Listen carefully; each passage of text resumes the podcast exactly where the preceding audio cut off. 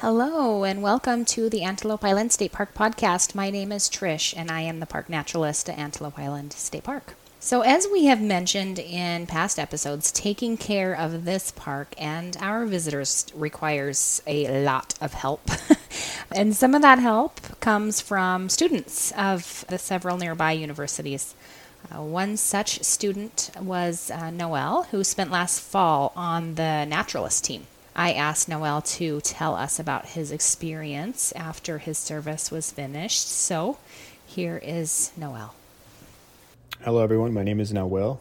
I'm an intern at Antelope Island State Park and actually just finished my internship in December, but I'm still planning on doing some projects there in the future. So, Trish wanted me to answer some questions for you guys. Um, so, without further ado, let's get started. So, the first question Trish had for me was what school did I attend? So I attended the University of Utah. I actually graduated in December, and my major was environmental and sustainability studies with an emphasis in land management and conservation, which tied really nicely into my internship. So what that degree focuses on, uh, there's you know the big picture. You're looking at global climate change, and then you can also look at things more on a local level, where you have topics such as environmental justice issue, land management case studies, and lots of environmental history. Of course, the degree also had a lot of fundamentals where you're taking math classes, environmental science courses. You're also taking GIS courses, of course, if you want to. Uh, lots of statistics courses you can take in GIS. Um, but some of the most interesting classes were probably intro meteorology classes, biology classes, and history classes.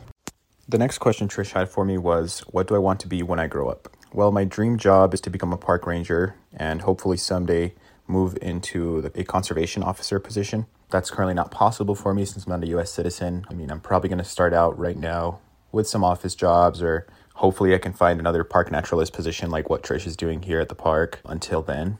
But that is definitely my dream job would be patrolling parks and someday helping with game conservation. This is actually what got me into the field of sustainability is being in law enforcement for parks. I think that would be really cool. It seems like it's the most hands on position where I'd be making a direct difference in conservation. Now, moving on to my project at Antelope Island. So, I did guided hikes, and that was my internship pretty much. So, it was pretty cool. You know, for an internship, I went hiking twice a week, which was really nice. I started off with some shorter hikes and then I moved on to longer hikes. A couple of the short hikes I did were Ladyfinger Point and Buffalo Point, and the longer hikes I did were Lakeside Trail and White Rock Loop. So Lady Finger Point and Buffalo Point, those are I'd say under a mile, and then the longer hikes were five to seven miles. Then there was also some really steep hikes I did. Dooley Knob Spur was one of them. I only got to do that hike a few times before the trailhead was closed later in the season, but that was definitely one of my favorites and probably one of the favorites of my hikers because you get to see some really good views and the hike is not very long. It's just a little steep is all. So, why did I do the guided hike program? Well, obviously, it was an internship requirement, so that was the main reason. But my objective of the program was to educate the public not only on the beauty of the surrounding wilderness, but also on how it's affected by climate change and our resource intensive society. It's very clear to see when you're hiking Antelope Island in the summer or in the fall that there's not a lot of water. It's really dusty. Um, you can see a ton of pollution from the from the hikes higher up. Uh, so it's it's a great place to see really beautiful nature, but at the same time, you can also see a lot of what's wrong with Utah's resource consumption. Obviously, I didn't just stand up on a soapbox and talk about conservation the whole time as much as I wanted to. A lot of it was just talking about the bison, the antelope, the history of the park, the rocks, how old they are, all those fun little facts. And I tried to sprinkle in a little bit of um, conservation facts when I could. And drive that point home without talking too much about it because you know these hikes could be two four hours long and that can be a little bit much for somebody who's not majoring in the topic like i am. So i tried to keep it light but also my hikers i would say most of them left with a little bit of a sentiment of of what needs to be done in utah with water conservation other things while still learning a lot about the island and a lot about the wildlife. The next question trish had for me was what worked and what hasn't in regard to my internship I think everything went really smoothly. The only thing that I probably could have done better was advertising for the hikes. I probably could have done more advertising on social media, on the park's social media page, my own social, bring friends and family. Um, because of the way my schedule works, I work full time and studied full time, so I couldn't really.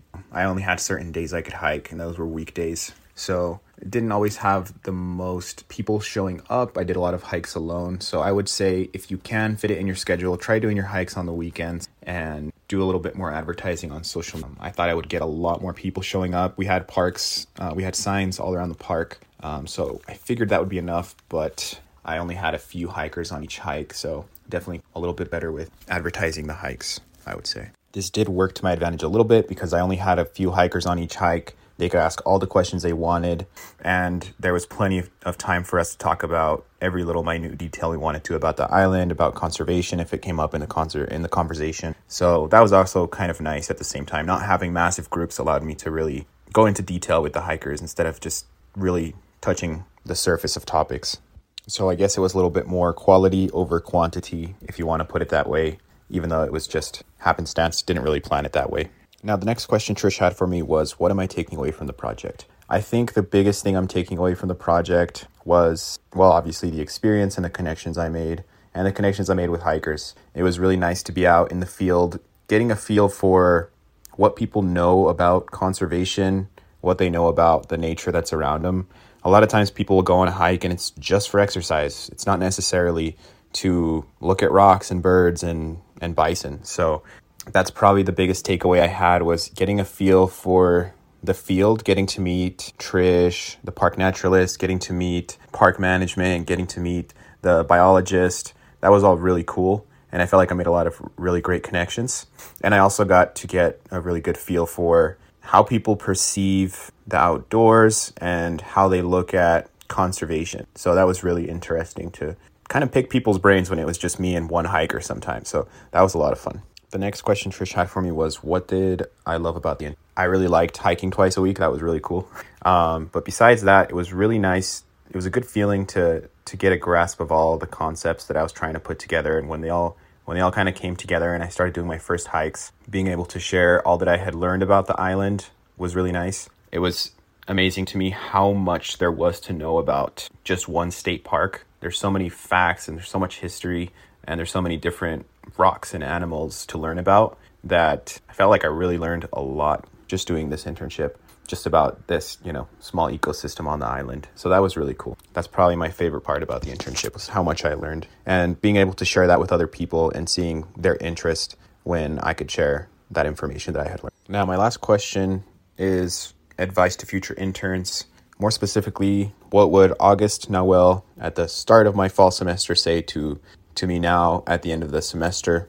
I would say don't be so nervous. It can be intimidating taking on a project, even if it's something as simple as a guided hike program. So, people are going to be very nice, very accepting, and you know a lot more than you think you do coming into this field or coming out of it like I am. Just having the interest in the subject already gives you a step up. So, I would say don't be so nervous, don't have any anxiety about it because it's going to go pretty smooth even if nobody shows up to your hikes, you're still going to be able to hike around, talk to visitors, and everybody's at a beautiful state park. So everybody's in a great mood and they're all happy to talk to you and hear about what you have to, to talk about. So it, it's going to go well.